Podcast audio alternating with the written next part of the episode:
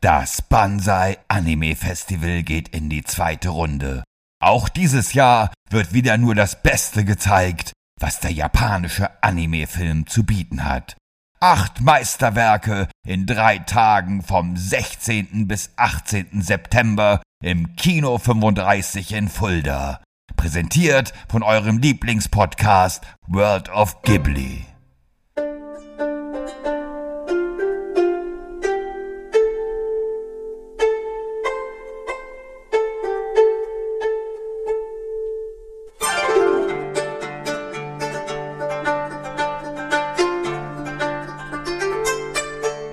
Hallo und herzlich willkommen hier bei eurem Lieblingspodcast um und über das Studio Ghibli. Mein Name ist Shaggy Schwarz, an meiner Seite. Alter Quatsch, wir müssen natürlich auch sagen, wie unser Podcast heißt. Lieber Thomas, der heißt natürlich World, World of Ghibli. Ganz genau. Und ihr habt ihn schon im Hintergrund gehört. Das ist natürlich mein toller Partner hier in diesem Podcast, Thomas van der Scheck. Hallo Thomas. Konnichiwa, Shaggy Senpai. Konnichiwa, Minasan. Ja, schön, dass wir wieder zusammensitzen. Schön, dass wir heute über eine Serie sprechen, die viele von euch vielleicht im Vergleich zu allen anderen, was wir bisher besprochen haben, auch nicht so gut kennen, vielleicht sogar einige noch nicht gesehen haben, denn es ist tatsächlich nicht so einfach, diese Serie, gut, heutzutage ist es natürlich wieder einfacher geworden, aber früher lief diese Serie, oder gab es es gar nicht in Deutschland. Ich rede natürlich von, ja, Conan the Boy in the Future oder Future Boy Conan, wie wir es natürlich kennen, oder wie heißt es im Japanischen? Oder Mirai Shonen Conan. Genau. Denn diese Serie ist tatsächlich nie wirklich in Deutschland gelaufen, Thomas.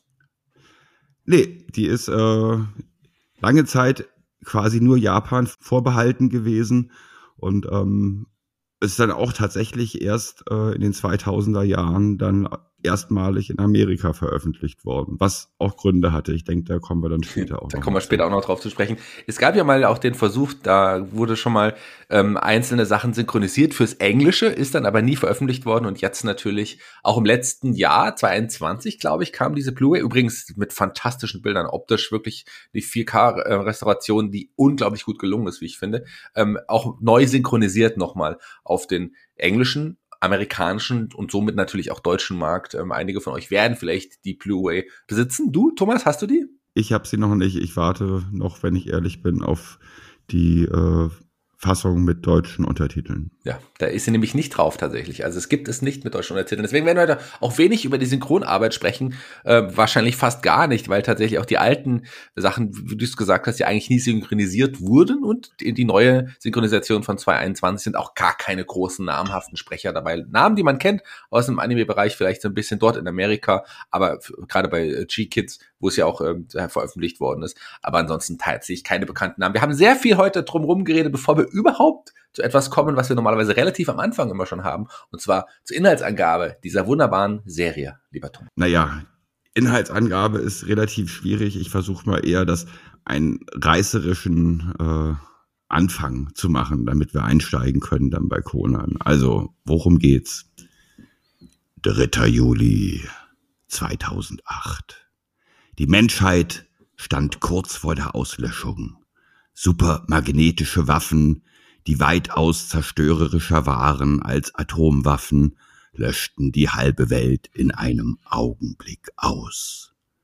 Die Erde wurde von großen tektonischen Erschütterungen heimgesucht, ihre Achse wurde verdreht, die fünf Kontinente wurden völlig auseinandergerissen und versanken im Meer. Zwanzig Jahre später existiert das Leben nur noch auf einigen wenigen Inseln. Eine dieser Inseln ist Remnant Island, die Insel der Überreste, wo ein Junge namens Conan mit seinem Großvater als einzige Überlebende auf der Insel wohnt. Sie glauben, dass sie die einzigen noch lebende Menschen auf der Welt sind, bis ein Mädchen namens Lana, die von der Insel High Harbor stammt, bewusstlos am Strand auftaucht. Lana wird von der großen Technologiestadt Industria gejagt und bald auch schon wieder gefangen genommen. Conan ist entschlossen, sie zurückzuholen und begibt sich auf das Abenteuer seines Lebens.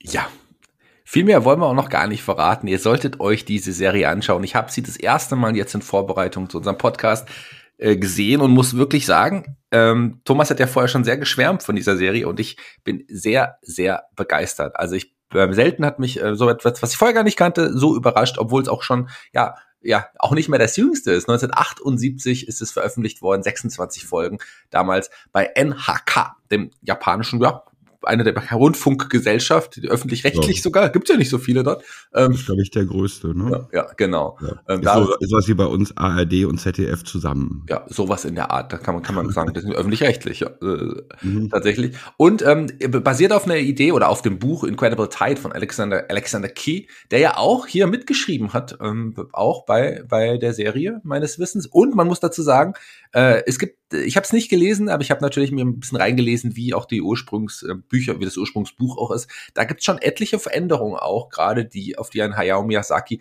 ähm, bestanden hat. Da können wir auch gleich noch drüber sprechen. Ähm, ich muss sagen, Thomas, danke, dass du mir diese Serie näher gebracht hast. Ich, ist wirklich fantastisch. Ich hätte ja fast erst diesen Kinofilm gesehen. Es gab nämlich 84 einen Kinofilm, der der Serie gefolgt ist. Und davor hast du mich so ein bisschen bewahrt. Warum denn? Ich hatte die Serie schon vor zwei Jahren das erste Mal gesehen und die hat mich wirklich megamäßig begeistert. Und dann, als ich jetzt äh, mich vorbereiten musste für den Podcast, ähm, dachte ich mir, oh, es gibt ja einen Film, ich schaue mir mal den Film an. Ähm, dann kriege ich bestimmt eine gute Zusammenfassung und muss mir nicht nochmal alle 26 Folgen anschauen. Aber das war ein riesengroßer Fehler. Also der Film ist eine einzige Katastrophe, so wie der quasi zusammengeschnitten ist. Ich meine, jede Folge dauert äh, 30 Minuten von der Serie und quasi sind das 13 Stunden. Das ist die Arbeit, die wir für euch leisten, liebe Hörer. Ähm, ja, und der Film dauert halt nur zwei Stunden und und dann dachte ich mir irgendwie beim Film gucken, hä, wo sind denn die ganzen geilen Szenen, die wirklich richtig geilen, geilen Szenen und äh, ja, und da ist der Film ist wirklich so mies zusammengeschnitten worden, dass da auch die Charaktere nicht wirklich Charme bekommen und und die und äh, so viel von der eigentlichen Handlung, die wirklich fantastisch ist, ähm, auf der Strecke bleiben. Und dann habe ich mir tatsächlich zu diesen zwei Stunden Film, durch, wo ich mich echt durchgequält habe, ähm, mir dann doch nochmal alle 26 Folgen angeschaut. 13 Stunden nur für euch. Plus zwei Stunden Scheißfilm, 15 Stunden. Und ähm, ja, es ist ja sogar so weit gewesen, Miyazaki sollte Regie führen, auch zu dem Film. Das hat er dann irgendwie, nachdem er gelesen hat, wie äh, das Skript zu dem Film aussehen soll, hat er abgelehnt und hat dann gesagt, nee, also mein Vorschlag wäre, wir machen, äh, wir zeigen alle 26 Folgen im Kino als ein Film. Und ähm, oder wir machen eine Fortsetzung. Darauf hat NHK sich aber nicht eingelassen und dann hat er gesagt, nee, dann mache ich das auch nicht mit der Regie. Und, ähm, und als dann der Film fertig war und Miyazaki hat sich den angeschaut, war er selber so dermaßen entsetzt, dass er sich aus den Credits hat rausschreiben lassen. Er wollte da nicht mehr mit auftauchen, er wollte mit dem, mit dem Film nichts zu tun haben. Er hätte ja fast auch gar nicht, es ist auch sein Regiedebüt, da reden wir auch gleich drüber, ja gar das nicht mitgemacht. Ich habe es am Anfang schon gesagt, er fand die Story sehr viel zu düster, viel zu pessimistisch, die Ursprungsstory von Alexander Key. Und er hat darauf bestanden, ähm, er macht mit, aber es soll was Positiveres rüberkommen, was optimist, op, eine optimistischere Weltanschauung insgesamt und ähm, positivere äh, Richtung auch vorgegeben werden in der Serie als in dem Buch. Das war ihm total wichtig, dass man da so ein bisschen Veränderung einbaut und das wurde dann auch gemacht. Mit Miyazaki wollte man hier tatsächlich arbeiten, er als Regisseur. Man muss da sagen, Takahata war ja auch involviert. Weißt du, wie der hier involviert war? Ich glaube, äh, Autor und hat auch ein bisschen Co-Regie geführt oder was? Wie, wie war Takahata hier involviert? Mm, das war eigentlich aufgeteilt. Also ähm, Miyazaki hat eigentlich, war halt Hauptregisseur eigentlich bei allen Folgen, aber Takahata hat bei Folge neun bis zehn, also für Folge neun und zehn, hat er quasi als Co-Regisseur agiert. Aber am Drehbuch hat er eigentlich nicht mitgeschrieben. Okay. Jedenfalls, aber das, äh, das haben wir ja gerade schon gesagt, Miyazakis Regiedebüt ähm, hier äh, wir wissen ja, da sollten noch einige großartige Werke folgen. Zum Zeichenstil ganz kurz. Mir ist aufgefallen, dass man hier viele Gesichter, viele Person sieht, die ich ja in der Zeit in vielen anderen Filmen mehr oder weniger ähnlich gesehen habe. Gerade wenn man den Rat zum Beispiel, ähm, hießen die Rat, ja, ich nenne, nenne jetzt mal Rat, diesen, diesen, den Rat, den man da, den man da sieht, das sind einige Leute, die mich an andere Charaktere tatsächlich erinnern. Ich, da sah einer aus wie der, wie der Almöhi, fand ich, und wie andere Leute. Also die sahen sich doch dann da damals schon recht ähnlich, oder? Ja gut, also man kann tatsächlich sagen, dass Conan ähm, der Prototyp für zukünftige Geschichten Filme von Miyazaki gewesen ist. Also gerade vor allem Laputa, Schloss im Himmel und äh, Nausicaa. Allerdings äh, der Großvater aus Heidi ist natürlich älter als ja. äh, Future Boy Conan und das und das ähm, mit dass das sein Regiedebüt ist, das stimmt ja leider auch nicht wirklich, weil sein Regiedebüt hatten wir ja schon gesagt, war bei Panda Kopanda. Da hatte er bei dem ersten Film äh, Takahata Regie geführt und in dem Fortsetzungsfilm von Panda Kopanda hat Miyazaki Regie geführt. Aber das war sein erstes großes Regiewerk. Ja, ganz genau. Ganz genau. Das, äh, so, so meinte ich das auch. Gilt halt als sein Erstlingswerk in dem Sinne, ähm, weil das natürlich das erste große war. Äh, im Vergleich zu, zu quasi Fortsetzung Panda Kopanda, die aber auch toll ist. Über die haben wir auch schon gesprochen, solltet ihr euch auf jeden Fall mal anhören. In unserer vorletzten Episode, wenn mich nicht alles täuscht, haben wir darüber gesprochen. Lass uns hier mal so ein bisschen über die Charaktere sprechen, weil hier sind tatsächlich ähm, sehr viele Charaktere, die auch sehr, sehr viele, ja, sehr viel Entwicklung durchmachen, muss man sagen. Also selten habe ich in so einer Serie, die in Anführungsstrichen auch nur 26 Folgen, wobei es gibt eine Fortsetzung. Hast du die mal gesehen? Nein, die habe ich nicht gesehen, weil erstmal ist die nicht von Miyazaki ja. und äh, ähm, man hat dann auch relativ spät erkannt, dass äh, oder ja die Folge, die Serie lief dann schon, die Fortsetzung, aber das hat eigentlich von der Handlung und von allem überhaupt nichts mit Conan zu tun gehabt und dann hat man auch beschlossen, nachdem dann die ersten paar Folgen der Serie liefen, dass man das auch nicht mehr weiter unter Future Boy Conan laufen lässt, sondern hat dann einen ganz eigenständigen Namen gekriegt. Aber fragt mich jetzt nicht, äh, ich habe das gerade nicht im Kopf. War ja auch ähm, also längere Zeit später als hier diese Serie. Aber wie gesagt, die viele äh, Charaktere machen hier eine ganz, ganz tolle Entwicklung durch. Gerade so auch ähm, Leute von der, ja, von der, von der bösen Seite, die am Anfang böse sind, die dann aber doch tatsächlich, also ich rede natürlich jetzt nicht von unserem Hauptbösewicht, aber natürlich von, von anderen Charakteren, die dann tatsächlich auf die gute Seite wechseln. Denn hier gibt es das ganz klar gut und böse. Was etwas, was es später ja so gar nicht mehr bei Miyazaki so richtig gab. Ja, gut, halt noch bei Nausicaa und bei äh, Laputa halt noch, aber danach hat er dieses äh, Konzept von Gut und Böse ja komplett über den Haufen geworfen. Ähm, ja, also ähm, wir haben hier natürlich zum Beispiel mal den Kapitän Dice, der am Anfang irgendwie ein ganz schleimiger, fieser Kerl eigentlich ist. Äh, fast schon ein Pederast, weil er irgendwie immer äh, Lana stalkt. aber ähm, ja, aber der wird dann nachher quasi äh, immer, immer freundlicher, immer netter, immer sympathischer und gehört dann auch später wirklich zum, zum äh, Gewinnerteam um Conan.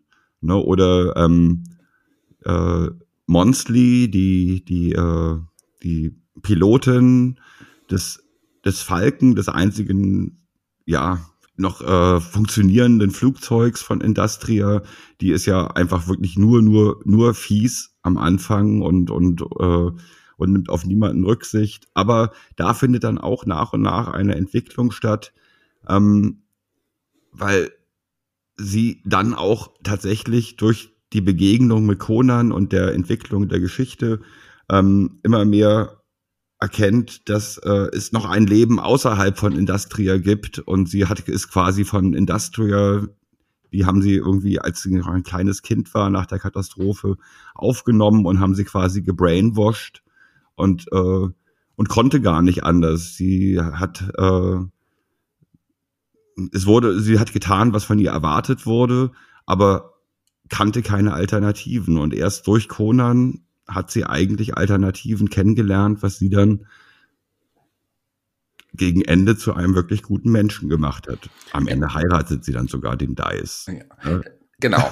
Das ist auch, das ist auch eine, ähm, eine, eine Sache, dass man gerade zwei, die man am Anfang ja eigentlich gar nicht so mochte, dann am Ende tatsächlich auch äh, ja lieben lernt und äh, dann auch tatsächlich sich darüber freut, was die von der schönen Entwicklung dann auch machen. Denn das ist das Tolle in dieser Serie. Die, du hast gesagt, klar, 13 Stunden ist aber für so eine Serie gar nicht mal so lange und trotzdem haben die meisten dieser Charaktere, die, die auch gerade, die wir schon angesprochen haben, aber auch noch die, auch noch ähm, die anderen Charaktere eine Tiefe. Was man, man nimmt ihnen, gibt sich, nimmt sich die Zeit auch, den Charakteren hier Tiefe zu verleihen, was ich ganz besonders finde, obwohl die Story ja auch schon sehr rasant auch ähm, gerade am Anfang auch erzählt wird. Ich, ich bin natürlich, also das ist dir klar, du kennst mich so ein bisschen, ich bin natürlich Jimsy äh, Fan. Das ist natürlich ein Charakter, den, den ich einfach lieben gelernt habe. Das ist auch so jemand, wo man ganz am Anfang, man sieht ihn und äh, schließt ihn einfach auch irgendwie so ins Herz, oder?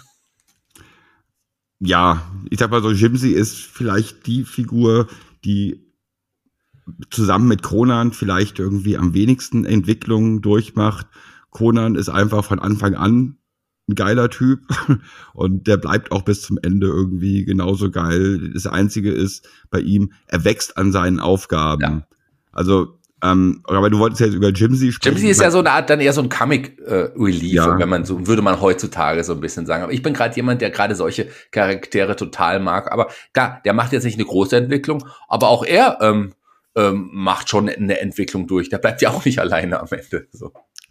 Nein, also er ist, er ist der, der Sidekick ja. von, von, äh, von Conan und, und verleiht Conan quasi noch zusätzliche Facetten. Dafür ist äh, Jimsy wirklich wichtig.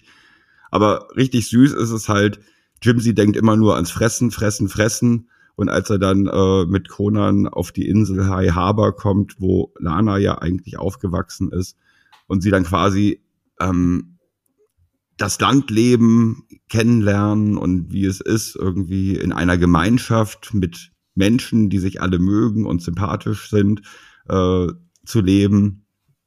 Äh, verändert Jimsy sich auch. Also zum Beispiel äh, geht er jagen und findet dann ein, ein riesiges Schwein, was er dann äh, schlachtet und aufisst. Und dann sagen ihm die Dorfbewohner, ah, Jimsy, das geht aber nicht irgendwie. Du kannst nicht hier irgendwie einfach irgendjemand wird dieses Schwein gehören, das, das kannst du so nicht machen. Und dann fängt an, Jimsy in die, äh, in die Schweinezucht einzusteigen und hat ein kleines Ferkel. Und weil er eigentlich Schweine ja toll findet und so, he heißt dieses Schwein auch nur Leckerli aber er kümmert sich wirklich liebevoll irgendwie darum und irgendwann ist dieses Schwein auch dann groß, sieht man dann später und dann gibt's wieder ganz viele kleine andere Schweine und die auch alle für ihn unglaublich lecker aussehen. Aber die Zucht an sich und auch an andere zu denken und quasi auch für andere mitzuzüchten, ist dann irgendwann für ihn wichtiger geworden, als seinen eigenen Magen zu füllen. Das okay, das ist natürlich auch eine schöne Entwicklung. Ja.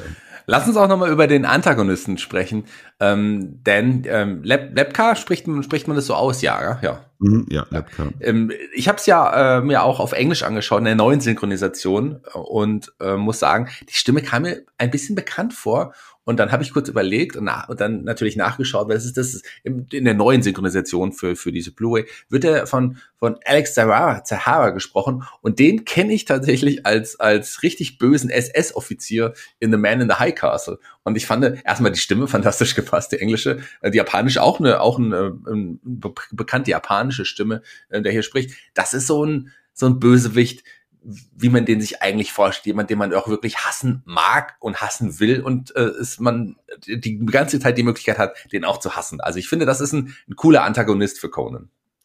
Ja, allerdings ähm, macht der ja auch noch eine Entwicklung durch. Allerdings nicht zum Positiven, sondern der wird halt gegen Ende immer, immer gemeiner, immer fieser. Und dann denkt man irgendwann auch irgendwie, dass, dass er dann auch stirbt und, und ähm, und man ist ihn jetzt endlich los, aber nein, dann taucht er quasi wieder auf, wie der Phönix aus der Asche und ist dann gleich nochmal viel, viel böser und gleich nochmal viel schlimmer und nimmt keinerlei Rücksicht mehr und will nur noch alle, alle, alle töten. Und ja, fieses Arschloch. Zur Stimme, zur Stimme von Conan, über den müssen wir natürlich auch gleich nochmal äh, sprechen. Das im japanischen, ähm, die englische Stimme kannte ich tatsächlich gar nicht. Also hatte ähm, da überhaupt gar keine Berührung. Aber die japanische Stimme, die haben wir schon mal gehört. Das ist äh, Naoki Ohara. Eigentlich eine bekannte, äh, wie bei natürlich bei, bei Animes oft, dass es die, dass die Jungs äh, von Frauen gesprochen werden, eine bekannte Tänzerin auch in, in, Japan. Aber vor allem hat, haben wir die erst in den letzten, im letzten Podcast schon mal gehört. Und zwar hat die Peter gesprochen bei, bei Heidi. Also das ist quasi die, die gleiche Synchronstimme, die, äh, die Peter vorher hatte im Japanischen. Ist dir das aufgefallen? Nein, das ist mir tatsächlich nicht aufgefallen. Aber wie gesagt, ich, die äh, Hintergrundgeschichten mit den Synchronsprechern, das ist ja dein Part. Ne? Das überlasse ich dir gerne. Ja. Ist mir auf jeden Fall ähm, tatsächlich auch nicht sofort aufgefallen, das habe ich tatsächlich dann nur gelesen. Ähm, macht sie sehr, sehr gut. Ähm, das ist übrigens, wie gesagt, ich habe es gesagt, das ist ja oft so, dass gerade gerade äh, Jungrollen von Frauen auch gesprochen werden. Ist ja im Amerikanischen, wir kennen es bei Bart Simpson zum Beispiel auch nicht anders. Auch der wird ja von einer Frau synchronisiert. Ja, fast die meisten ähm, jugendlichen männlichen Darsteller in Anime-Filmen oder Serien werden eigentlich von Frauen gesprochen. Genau, also auch auch auch Männer, nicht nur Jungs, sondern auch auch Männerfiguren tatsächlich. Das ist auch so. Aber ähm, ist ja, wie gesagt, in, in, kennen wir ja auch in Deutschland so ein bisschen so, wo man es nicht gemacht hat am Anfang. Das war bei bei Benjamin Blümchen, um da mal kurz den Querverweis zu bringen. Äh, das das bringe ich immer so als gutes Beispiel, weil Otto so ab der fünften, sechsten Folge plötzlich dann irgendwann so spricht, weil er dann Stimmbruch hatte und dann wurde er ausgetauscht der wird ja mittlerweile auch von einer Frau gesprochen. Aber egal, ähm, kommen wir zurück zu Conan. Ähm, also lass uns noch mal ganz kurz über über ähm, den über den Film sprechen. Du hast es du, du hast es gesagt. Die Hörer, die, äh, die, die Hörer, die vielleicht die Serie nicht gesehen haben, sollten definitiv nicht diesen Film sehen, sondern schaut euch wirklich die Serie an. Holt euch die, die Blu-ray, ähm, es lohnt sich. Die gibt es über Umwege natürlich auch in Deutschland jetzt zu, zu kaufen. Und ähm, das ist wirklich eine Serie, die man gesehen haben muss. Ja, also es, ich würde sagen, das ist wirklich eine der besten Geschichten, die Miyazaki je erzählt hat, aber einfach auch, weil er unglaublich viel Raum und Platz und Zeit hatte. Ich meine, eigentlich ist das keine Serie, sondern es ist ein 13-stündiger Film und bei 13 Stunden Film sollte man auch wirklich äh, mit einer, einem guten Plot und mit wirklich äh, guten Wandlungen innerhalb der Geschichte rechnen können. Und das Fantastische an der Serie ist, dass die eigentlich kaum Fett hat. Also das ist, es, es geht wirklich immer rasant zur Sache und es passieren immer wirklich irgendwie ganz, ganz wichtige Dinge für die Serie bis zum Ende hin. Und ähm, dadurch werden diese 13 Stunden auch einfach überhaupt nicht langweilig. Also es gibt keine Füller-Episoden oder so. Es gibt aber, was es gibt, ähm, was ich ne, aber leider nicht, äh, nicht mehr anschauen konnte, habe auch keine Bilder von gefunden. Es gab schon in 92 gab es das allererste Spiel zu diesem zu dieser Serie übrigens, damals aber ähm, für den PC auf auf CD-ROM. Aber später gab es noch mal ein Konsolenspiel für die PS2, wenn mich nicht alles täuscht. Und ähm, dieses da gibt es Bilder von ähm, die ich mir, die mir angeschaut habe, ein paar Ausschnitte. Und das sah eigentlich ganz cool aus. Ich habe es leider nicht gespielt, habe leider auch keine viel großen Kritiken zugesehen. Aber du bist ja auch nicht sowieso nicht der große Gamer, oder? Aber nee, ich, ich muss jetzt, äh, ich versuche so langsam einzusteigen. Also ich habe jetzt äh, Nino Kuni durchgespielt, fast durchgespielt. Ich hänge noch irgendwie in der, in der letzten halben Stunde, habe ich so das Gefühl. Und jetzt warte ich auf Made in Abyss, auf das Spiel und habe mir da extra eine PS4 für geholt. Da lachen jetzt wahrscheinlich alle, weil das ist ja gar nicht mehr aktuell. Aber Made in Abyss kommt für die PS4 und, und das werde ich dann wird dann mein zweites Spiel sein, was ich spielen werde. Ja gut, dann solltest du wahrscheinlich auch nicht dieses Spiel hier für die PlayStation 2 spielen. Aber das soll gar nicht so schlecht sein, wie gesagt. Und 2.5 gab's noch mal, ähm, und das war ein großer Erfolg tatsächlich ähm, für, für, für so Arcade, äh, so ein Arcade-Slot-Game ähm, Future by Conan raus. Und da sind halt, äh, gab es beim Eröffnungstag, als das erste Mal in so diesen, diesen Spielhallen vorgestellt wurde, das hat sich für die Spielhallen gedacht, ähm, gab es Leute, die da übernachtet haben. Richtig große Future by Conan-Fans, die die ersten sein wollten, die dieses Spiel am Automaten spielen. Das fand ich auch sehr spannend. Ja, ähm, da bin ich jetzt raus, da kann ich jetzt nichts sagen. Gibt es noch etwas, was du zur Serie sagen magst? Irgendwas, was, was du unseren Hörern noch mitgeben möchtest? Mm, ja, ganz wichtig und ganz prägnant ist im Endeffekt mal wieder der mahnende Zeigefinger, der den Miyazaki quasi immer höher erhebt, wie weiter, je weiter die, die Serie fortschreitet und gegen Ende hin. Und, ähm, und ich finde es sehr, sehr schön, dass, ähm, wie gesagt, die, die Welt ist ja quasi vernichtet worden. Es gibt nur noch ganz wenige Überlebende. Und der Großvater von Lana, Prof Professor Lau, der in der Serie eigentlich aussieht wie Frankensteins Monster, der eigentlich auch ein sehr, sehr interessanter Charakter ist, weil ähm, ähm, wenn wir den am Anfang kennenlernen in der Serie, noch unter einem anderen Namen, ähm, ist es eine sehr, ja, eine Figur, die, die nicht durchschaubar ist.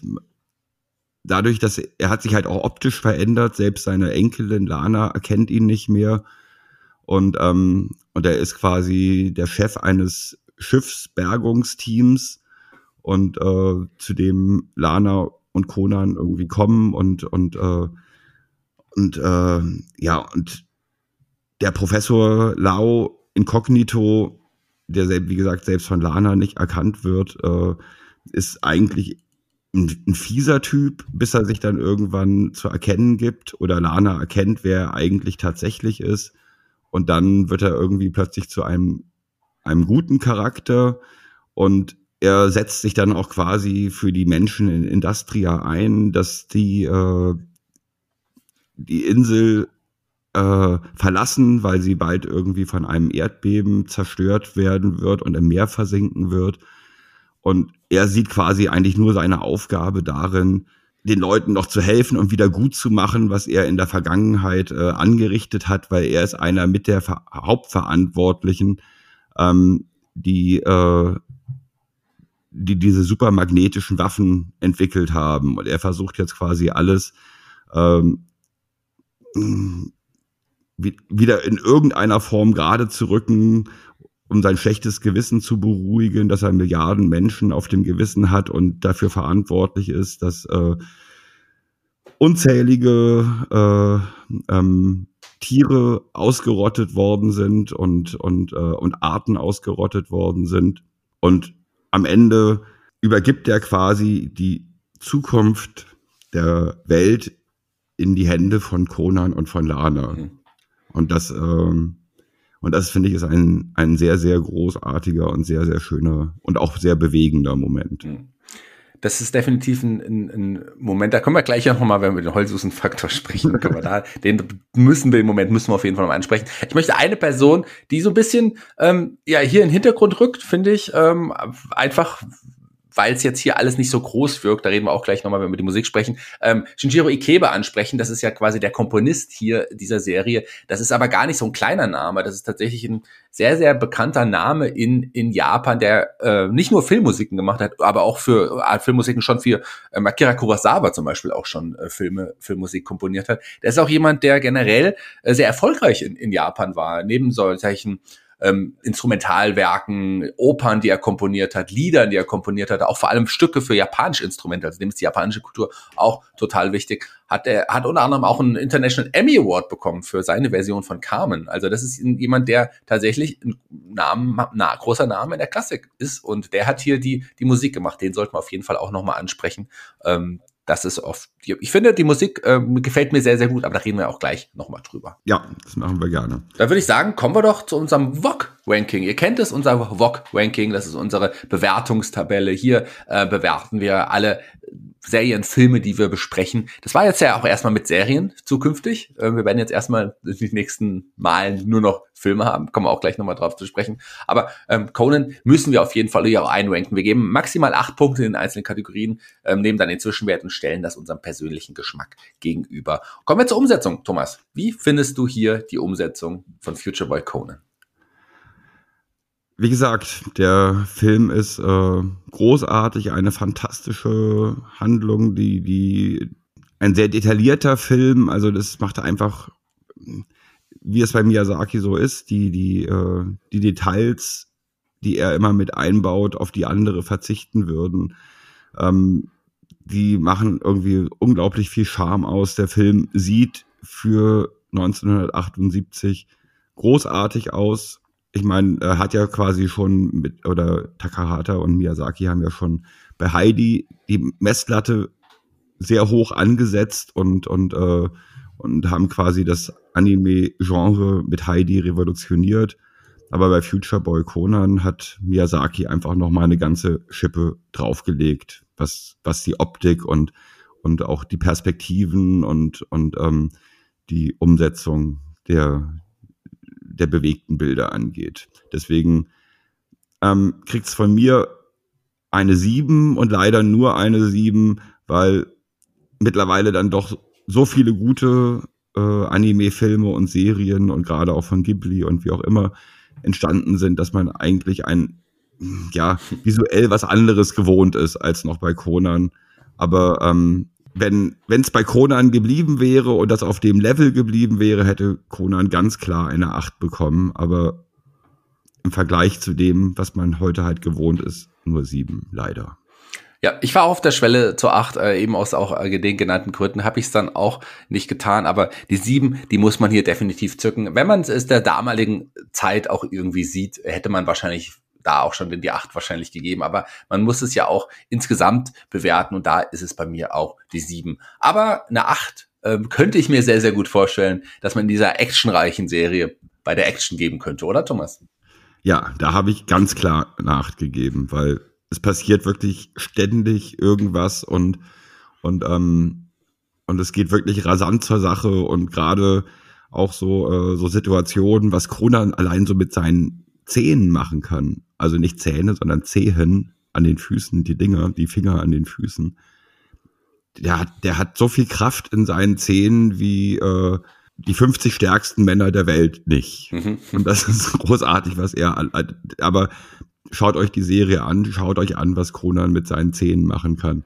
Also äh, allein dafür und das und es gibt noch so viele andere Dinge in der Serie, die eine Acht verdient hätten, was Action angeht. Mhm. Also ganz klar Acht, acht, acht, acht. Man muss äh, nicht nur dazu sagen, dass da super viel passiert und, und äh, sehr viel Action äh, da ist, sondern es sieht auch noch richtig gut aus. Also auch nicht nur für damalige Verhältnisse, es sieht auch aus heutiger Sicht noch, finde ich, toll aus, was da alles passiert. Du hast ja. das angesprochen. Also ähm, ich, da kann man nicht anders als hier die acht Punkte geben. Wie sieht's beim Humor aus? Wie viel hast du gelacht? Ja, das war es war irgendwie nie so richtiger Schenkelklopfer-Humor, auf den ich ja nicht so stehe, sondern es war ein guter Humor, ein bisschen Slapstick äh, und und äh, ja und ein Humor, der die Charaktere eigentlich auch äh, sehr sympathisch gemacht hat und dafür gibt's von meiner Seite aus äh, sechs Punkte. Sechs Punkte von deiner Seite beim Humorfaktor. Bei mir ähm, sind es auch übrigens sechs Punkte, die ich hier gebe. Ähm, denn äh, es ist auf jeden Fall. Moment, Moment, oh. sorry, sorry, ich habe mich vertan. Sieben Punkte gebe ich. Sieben, oh. sieben Humorpunkte gebe ich. Dann hast ja. du dann, dann hast du tatsächlich einen Punkt mehr gegeben als ich. Denn bei mir sind es nur sechs Punkte. Ich bin jetzt, äh, also es ist jetzt nicht so, dass ich die gedacht habe die ganze Zeit. Äh, mein Gott, ist das lustig oder das ist schon. Es ist natürlich, also sind so ein paar Momente, wo man auch mal lächelt, wo man sich freut und gerade, ähm, gerade Kame, der Kameguri mit Jimsy ist natürlich auch auch gegeben und das macht auch Spaß. Und da also gibt es auch ein paar so zwischenmenschliche Momente, wo, wo ich mir gedacht habe, das ist total schön, aber jetzt richtig Humor, ähm, da habe ich mich schwer getan, hier die sieben Punkte zu zirken. Deswegen sind es bei mir die sechs Punkte gewesen. Aber mehr Punkte habe ich auf jeden Fall beim Plot gegeben und ich gehe mal davon aus, dass Thomas auch mehr gegeben hat, als ich zumindest eben bei dem Humor. Ja, also für mich ist Conan, wie gesagt, eine der pff, vielleicht besten Geschichten, die Miyazaki erzählt hat. Es passiert von den, von, vom Handlungsstrang so viel immer Neues und Überraschendes und, und ähm, auch obwohl sie dreimal nach Industria zurückkehren, ist, äh, ist es irgendwie nicht repetitiv. Es passiert dann trotzdem immer was, was die Geschichte massiv irgendwie vorantreibt. Also es ist eine, und nicht nur für das Anime-Genre, sondern denke ich mal allgemein was, was Filme oder Bücher oder überhaupt große Geschichten angeht. Hier wird man, hier bekommt man wirklich eine große Geschichte erzählt. Und deswegen äh, für den Plot gebe ich acht Punkte. Ja, eine große Geschichte, wo man auch tatsächlich auch äh, Facetten der Heldenreise, der klassischen Heldenreise nutzt. Und das ist äh, sowas immer einzubauen, das ist, im, das ist immer natürlich hilfreich intelligent. Die Geschichte ist toll, aber wir haben es auch schon angesprochen, gerade die Charakterentwicklung, die ja auch super toll auch geschrieben ist und auch erklärt wird. Ähm, äh, da kann man nicht anders als hier beim Plot acht Punkte geben. Das sehe ich ganz genauso. Ich habe schon ein bisschen was über die Musik gesagt, was wir, was Sie vielleicht noch nicht gesagt haben, dass jetzt der, der, ich nehme es schon mal vorweg, für mich der Abspann und aber auch die Titelmusik, die sind okay, aber es ist jetzt nichts, was mich so, was mich so wirklich umgehauen hat. Bei mir ist es tatsächlich eher so diese, die Musik, die ähm, von Ikebe begleitend quasi ist, die einige Szenen wirklich gut unterstützt, obwohl man sie gar nicht so richtig merkt. Da, äh, ich sag's jetzt einfach, ich nehme es jetzt vorweg, sorry, ich musste mich jetzt vordrängen. Bei mir sind es aber dann doch fünf Punkte geworden, weil ich finde das okay, äh, man macht es gut, aber die Musik ist hier tatsächlich eher untergeordnet. Da gebe ich dir eins zu eins recht. Der Titelsong und der, also das Opening und, und das Ending als ich das erste Mal gehört habe oder bei den ersten Folgen, dachte ich, ja, das ist ganz okay. Die Musik im Film ist begleitend, die Special Effects irgendwie, äh, also jetzt die, die, äh, das Sounddesign ähm, ist sehr zuträglich für den Film. Es drängt sich aber nie wirklich so in Vordergrund. Also es fängt nicht an, so eine große Rolle zu übernehmen, wie es zum Beispiel bei, bei äh, den Hisaishi Soundtracks ist oder auch bei Heidi zum Beispiel. Ähm, aber ungefähr ab der Hälfte der Serie habe ich angefangen, das Opening und das Ending einfach zu lieben. Also ich, das, das wurde einfach irgendwie, ja, es ist halt sehr, sehr alt und es ist wie ein guter Wein. Je älter was ist, umso besser wird's dann irgendwann. Und die Musik musste dann über die Serien, ähm, über die Folgen einfach noch reifen. Also und ab der Hälfte der Serie fand ich dann Opening und Ending wirklich recht großartig. Deswegen gebe ich da einen Punkt mehr. Also ich gebe für die äh, Musik, nee, Moment, ich gebe nicht mehr. Ich gebe vier Punkte. Du gibst weniger, trotzdem, ein Punkt weniger sogar. Trotzdem. Ich dachte so ausgeholt und trotzdem gibt's einen ja. Punkt weniger. Ich finde ja auch nicht schlecht, wie gesagt, aber so, ähm, äh, es, wir hatten schon Musiken, die einen mehr mitgerissen haben. Allein bei Heidi letztes Mal, da habe ich, glaube ich, die volle Punktzahl gegeben. Einfach, ähm, weil die japanische und deutsche Version einfach toll sind. Zumindest ja, vom. Das stimmt, ja. Ähm, aber kommen wir zum Heulsusen-Fakt. Wir haben es ja gerade schon angesprochen. Man kann auf jeden Fall am Ende mindestens eine Träne vergießen. Wie viele Tränen hast du denn insgesamt vergossen? Also die Serie über eigentlich so gut wie gar nicht. Zwar am Anfang, äh, als dann der Großvater mit dem Conan auf der Insel der Überreste lebt, als der dann gestorben ist. Ähm, das hat mich ehrlich gesagt noch nicht so wirklich bewegt, weil das ist, glaube ich, in der ersten oder in der zweiten Folge bereits passiert. Und ähm, da war die, sind mir die Charaktere noch nicht so ans Herz gewachsen. Also deswegen gab es da irgendwie keine Träne. Aber dann am Ende, als Professor Lau gestorben ist und gerade ähm, der, mm, wie er quasi versucht hat, sein ganzes Leben dann nach der großen Katastrophe dem zu widmen, wieder gut zu machen, was er angerichtet hat oder mit dazu beigetragen hat, was angerichtet worden ist.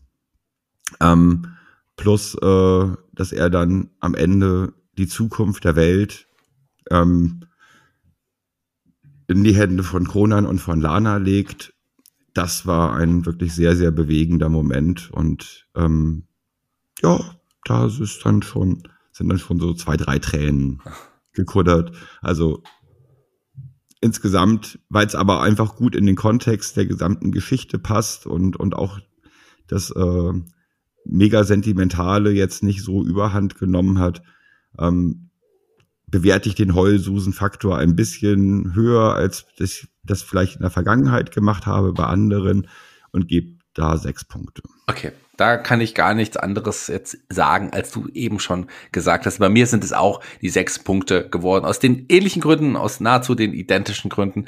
Äh, weniger kann ich auch nicht geben. Ich habe nicht äh, eigentlich, ich habe glaube ich gar keine Träne vergossen, wenn ich ehrlich bin. Aber es ist trotzdem sehr mitreißen und herzerwärmen. Deswegen habe ich hier auf jeden Fall die sechs Punkte auch gegeben. Macht er mir einen Zwischenwert von 6,7 und wenn ich deine Zahlen äh, korrigiert habe, nach dein, nachdem du sie äh, nochmal noch wiederholt hast, kommst du auch auf 6,7, obwohl wir bei einigen Kategorien unterschiedlich sind. Am Ende haben wir doch beide die 6,7.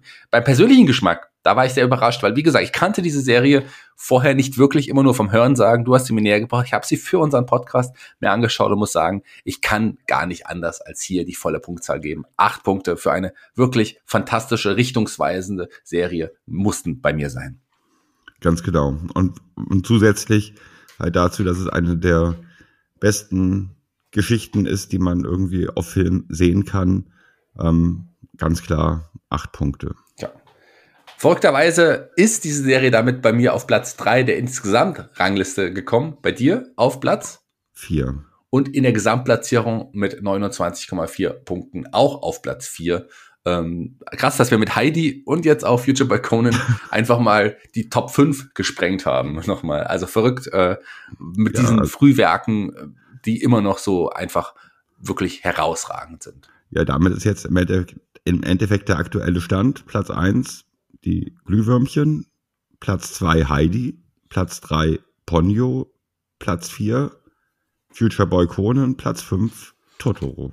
Ja, da bin ich gespannt, äh, ob wir es in vier Wochen dann nochmal die Top 5 sprengen werden, denn da haben wir auch einen herausragenden Film und zwar ähm, Das Schloss des Cogliostro. Das war quasi der erste Spielfilm, wirklich abendfüllende Spielfilm, bei dem Miyazaki dann Regie geführt hat. Und ich kann dir sagen, dass ich ein ähm, Lupin-Fan bin. Lupin, der dritte in dem Fall, ist ja ein Charakter, der nicht nur in diesem Film äh, eine Rolle spielt, sondern das ist ja ein sehr ja, bewegender und wichtiger Charakter in vor allem äh, in, in Japan auch. Ähm, jemand, der ja nicht in diesem Film entstanden ist, sondern den es ja vorher schon gab. Da reden wir in vier Wochen drüber. Wenn es wieder heißt, World of Ghibli, der Podcast. Oder Ganz was? genau. Ich habe darauf sehr gut eingesprungen. Perfekt. An meiner Seite, wie immer, Thomas van der Scheck. Und an meiner Seite Shaggy Schwarz Senpai. Und ich bin raus für heute und die Abschlussworte gehören wie immer dir.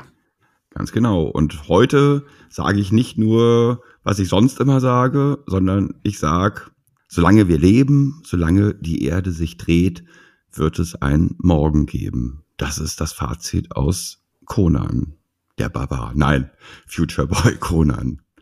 Detektiv insofern, Conan. Gibt's ja auch. insofern, Kondone, arigato gozaimasta, bye bye.